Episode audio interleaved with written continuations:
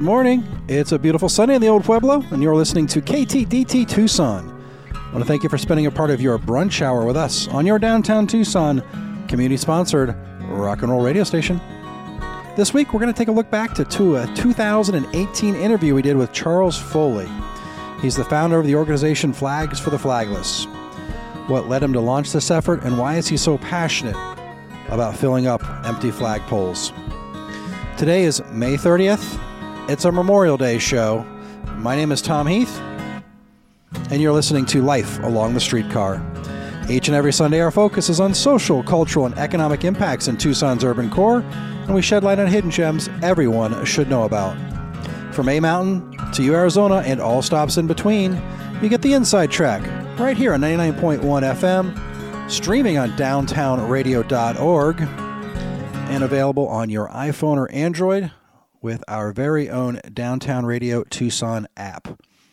If you want to listen to past episodes, you can find them all housed on our website, lifealongthestreetcar.org. We have a contact box on there if you want to get a hold of us. You can also find us on Facebook, and our podcast is really anywhere that you would find such media, including by asking your smart speaker to play Life Along the Streetcar podcast. And we're going to start today's show with news from 1956. That's right. This was a, a story uh, in May uh, 29th, 1956, regarding Memorial Day. It was in the Tucson Daily Citizen, the evening edition. And you may know this about me, but I like to read through old newspapers and get a sense of what Tucson was going through in different parts of our history. And uh, found this interest, this article very appropriate for today's show. Started with a nice explanation of Memorial Day. It, uh, and I'm quoting now from the Tucson Daily Citizen here. Memorial Day, long observed as Decoration Day, was originally set aside by General John A. Logan, Commander in Chief of the Grand Army of the Republic, for, quote, the purposes of strewing with flowers or otherwise decorating the graves of comrades who died in defense of their country and whose bodies lie in almost every city, village, and hamlet churchyard in the land, unquote. Now, set aside to honor originally the Civil War dead, Memorial Day now memorializes the nation's dead in all wars. And the reason I liked this article, not just for the great explanation, but because it asks if you've got your flag ready for flying. And if you don't, it says you can pick them up for as little as three cents and as much as a dollar at the Rural Flag Company.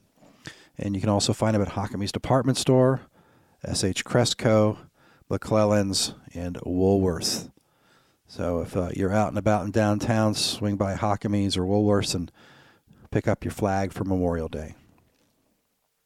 And it was fitting because our feature today is also about flags, and it's about an organization called Flags for the Flagless. And we're going to look back to 2018. We did an interview with a Tucson police officer named Charles Foley, who founded the organization Flags for the Flagless.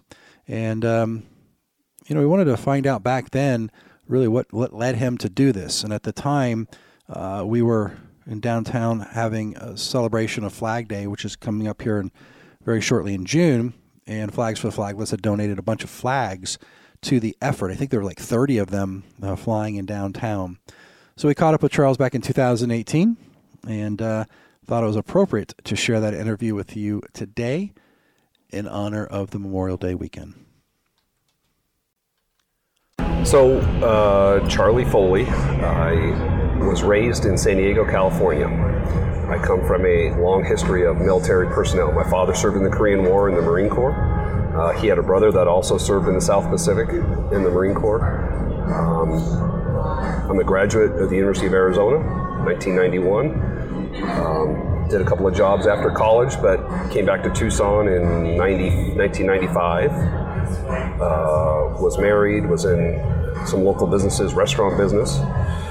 But I come also from a long history of law enforcement. To this day, I still have family that are cops, if you will, in California. I have a cousin that retired as a lieutenant. I have a cousin who's a sergeant in the San Francisco area. Um, and I, I've always thought about being a cop. And I tested in 2001, and I became a cop. So for 17 and a half years, I've been a police officer for the city of Tucson. I met a guy about three or four years ago. played professional sports. He was a professional football player. He had retired. And I said, Donnie, Donnie Edwards is his name. I said, what do you do now? Right? Here's a guy who's made millions of dollars over the years. He says, you know, I take veterans back to where they fought their battles. And I thought it was an honor flight thing. I was so naive at the time. So you're taking them back to DC to see the memorials? No. I take these guys back to Iwo Jima. I take them back to Normandy. I take them back to Germany so they can be where they fought their battles. It struck a chord with me. I had a six hour drive back from San Diego to Tucson by myself, and my mind starts working. Here's a guy who is the best in the world at what he did. You're a professional athlete, he's a professional football player, and he's giving back his time. 17 and a half years, I've received a Medal of Valor, two Chief Citation of Excellence. I was a member of our SWAT team. What have I done to give back, though? What have I done to leave some sort of legacy, if you will, in this community? Couldn't think of anything. I get back to Tucson, I was working downtown division at the time. In a patrol car, I'm driving around, and I just start seeing empty flagpoles everywhere. I think in the, the first week that I started looking, I counted 22 in about a two mile radius. And I just started thinking, why? Every flagpole is going to have a story. Is a local business that just forgot about it? Is it there's no rope? And to get it a flagpole re-roped, you have to get either a bucket truck or a scissor lift. Maybe people can't afford it. I didn't know. So being in Tucson for a long time, being connected, knowing people, I reached out to people and said, hey, would you be willing to donate some rope? Would you be willing to donate some flags if I needed it? My police union said, we'll give you the rope. People of the community says, I'll give you flags. So I went around, did the easy way first. If I had a rope on a pole, boom, I was putting up flags. This was something I'm like, ah, I'll work my 40 hours as a cop, my days off, I'll put up flags, stand under the radar, just kind of dress these flagpoles up. Well, that didn't last very long. My first flag went up on Flag Day on top of the Benjamin Plumbing Building at is that sixth and seventh, I think it is. And that's a great. I'll tell you that story. I walked in there. I said who I was. This is what I want to do. You guys have a flagpole at the top of this building. I just want to put a flag on it. Says, hey, you know, I'm not the owner, but I'll tell you, it's a mess up there. There's no access to the roof. The stairs were wooden, they were blown away. You can't get to the roof without some sort of a ladder, this, that. Okay. So as I'm starting to walk out, he says, Hey, there's Mark Berman. He's the owner of Benjamin Plumbing. Talk to him, see what he says. So I give the whole speech again, say, Look, I just want to put up a flag. You have a flagpole. This is I'm a cop. I want to get back. He says, No problem. I'll build stairs for you. I couldn't believe it. And as my dad once says, that's between someone who works at the business and someone who owns the business. Mark Berman built steel corrugated stairs so you can get out of that building, walk down. He put lights on that flagpole. First flag I put up was on Benjamin Plumbing on Flag Day four years ago. Why did you choose that location? I saw it as a gateway to Tucson and I saw it before that beautiful mural was put, put up there, all that. I saw that building. I knew it was historic, and I knew was a gateway coming in off of I 10 and you're coming into the U of A or you're coming into Tucson. What better place to start? I think uh, Jos- Josias Joesler may have designed that building or had some role in it. Joesler's a longtime architect in our community, and you know it's a historic building. And I figured coming into Tucson, coming into U of A, that's a that's a gateway and that was before, like I said, the mural. I knew they were going to do the widening of all the aviation, all that stuff. And thank goodness that building is going to be there. And they're always putting up flags. That was that was number one. Since then, I've put up over hundred in Pima County. I've lost count. I stopped counting about a year ago. Over hundred. Um, but then it started morphing into, hey, my dad served in the military. Or and a woman called me and said, my husband passed away. He was in the military. I have his casket flag. I want you to have it. My kids don't want it. I'm old. I can't use it. I want you to have my family's casket flag. And as you probably know, casket flags are a little bit different shape and size than a normal flag because they cover a casket. They're nine feet long, they're made of cotton, they're not an everyday flying flag. So I reached out to a friend of mine at the University of Arizona in the athletics department. I said, James, you guys fly an American flag already at every home football game. Why not fly a different family's casket flag and tournament flag at every game? He says, you know what? That's what I'll do.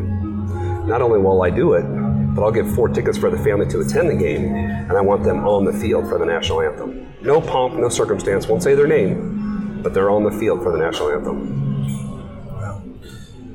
I talked to these young interns. I said, hey, what's it like for the family when they're on the field? There's 50,000 people. He says, Charlie, we have to step back. The family is bawling. So for the last three years, and I just got confirmation they'll do it again this year. And I've already got all six home games lined up. Sometimes it's in honor of an unknown veteran. If it's around Veterans Day, I'll fly a flag for no one in particular, if you will, and I'll make sure some local veterans go to the game. Last year, we had a member at the DM Air Base who took his own life tragically. It was a tragic event, took his own life.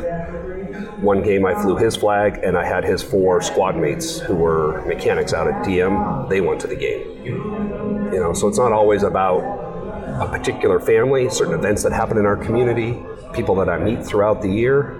Those are people that I'll remember and I'll reach out and say, hey, you want to go to a game? You want to be on the field? You want to have your father, your family recognized, just mainly for you.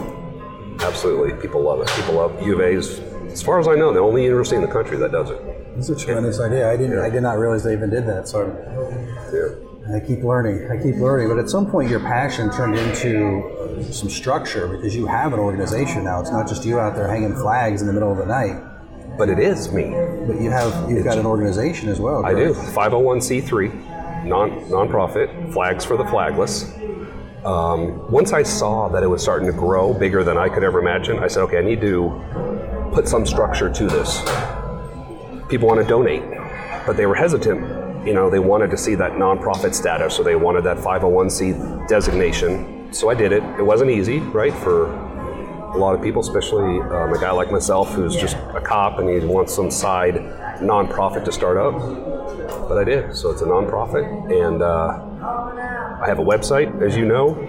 On there, if you want to donate, there's a PayPal. You can go right to PayPal, or uh, I have a PO box if you want to mail a check or flags or both. You know, it's easy. I make it a lot easier, and it's a tax write-off, right? I mean, it's a donation to a local charitable organization. Um, that just and that money's going to the organization. You don't have a lot of overhead or bureaucracy. No. It's it's going to flags, poles. It's just me. I don't have an office. I don't have any staff. It's just me. Um, yeah, it's just myself. So no overhead. So if you want to give a flag, you want to donate twenty-five dollars or fifty dollars, whatever it may be, or five, whatever. It's either buying a flag or it's help me maybe fill my gas tank a little bit to go out to Sells where I gave uh, 180 flags to the school district out in Sells, right? Or um, you know flags. Just I'll never. Someone once asked me, so when does this end?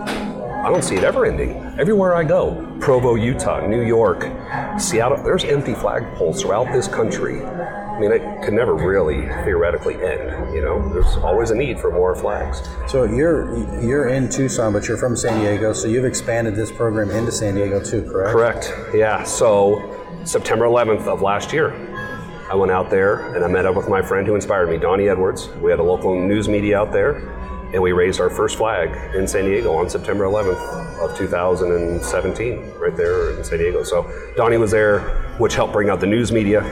I'm a small fish out in San Diego. A guy like Donnie Edwards makes a phone call, or I mention his name. I had news media out there. They were raising flags, and so I put about four or five now up in San Diego. So. Well, we're going to be back to this 2018 interview with Charlie Foley in just a few minutes, and we'll. Uh, have him predict the future in 2018 and uh, very accurate as we roll into 2021. My name is Tom Heath, and you're listening to Life Along the Streetcar on Downtown Radio at 99.1 FM and available for streaming on downtownradio.org.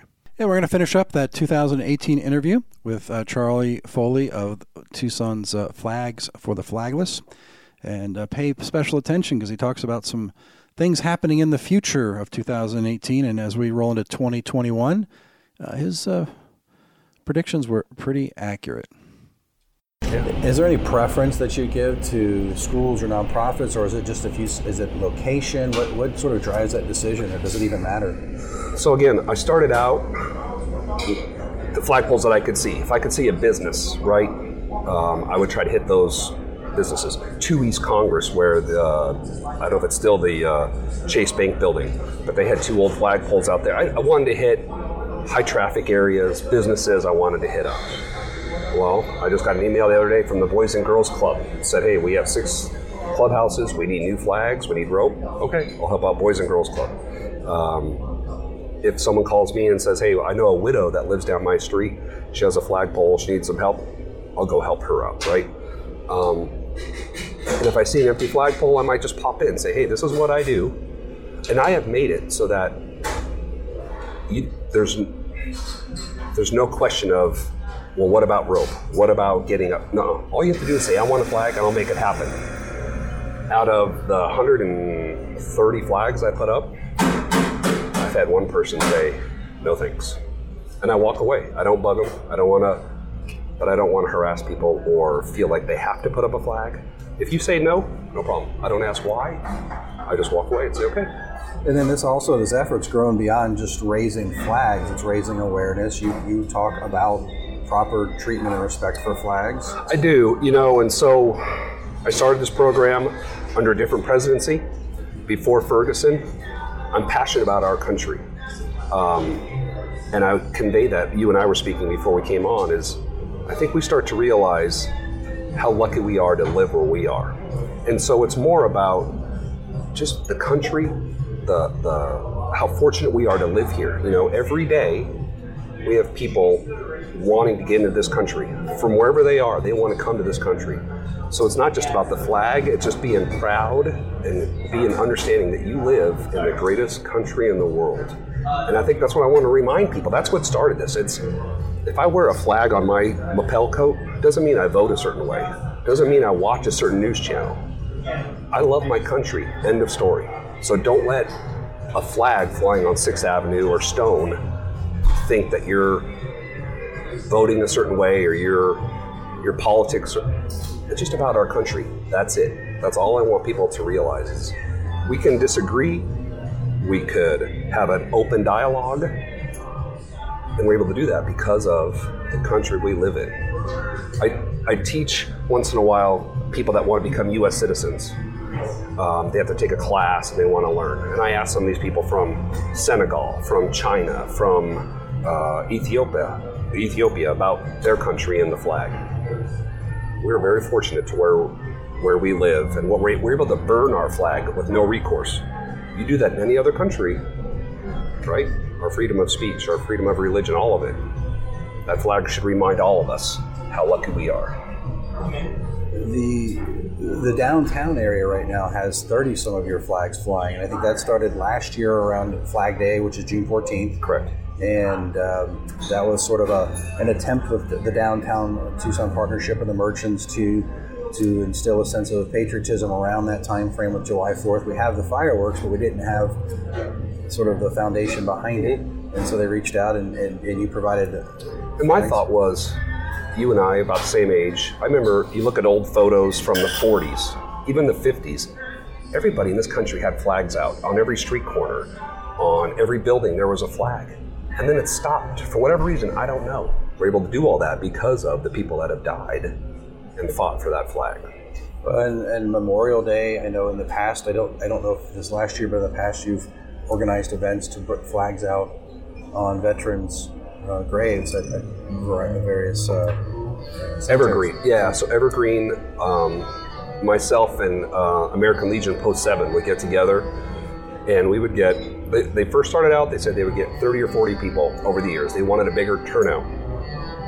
So they reached out to me, and through social, the power of social media, the first year they asked me to help, it was the largest turnout they've ever had.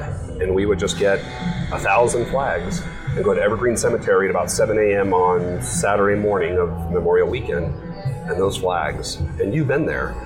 To go to that cemetery and there's no flags, and when you leave at 12 o'clock that day and to see a carpet of flags, it's pretty cool. It's pretty, and I encourage families to bring their kids. I want to see little kids, little young children out there, right? After you and I are gone, it's the young kids that are going to have to carry on this love of country, the patriotism. Remember our veterans.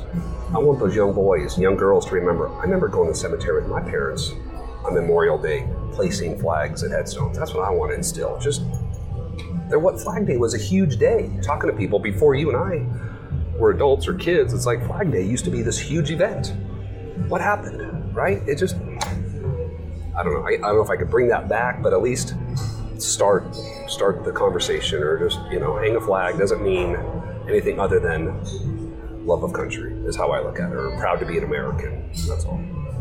So how can people help? Obviously, money. Uh, they can go to flags. Uh, we'll, we'll post the, the yeah. So it's flags and then the number four flagless um, dot org. They can go there, and really, like I was saying, there's no end to this. There are empty flagpoles everywhere.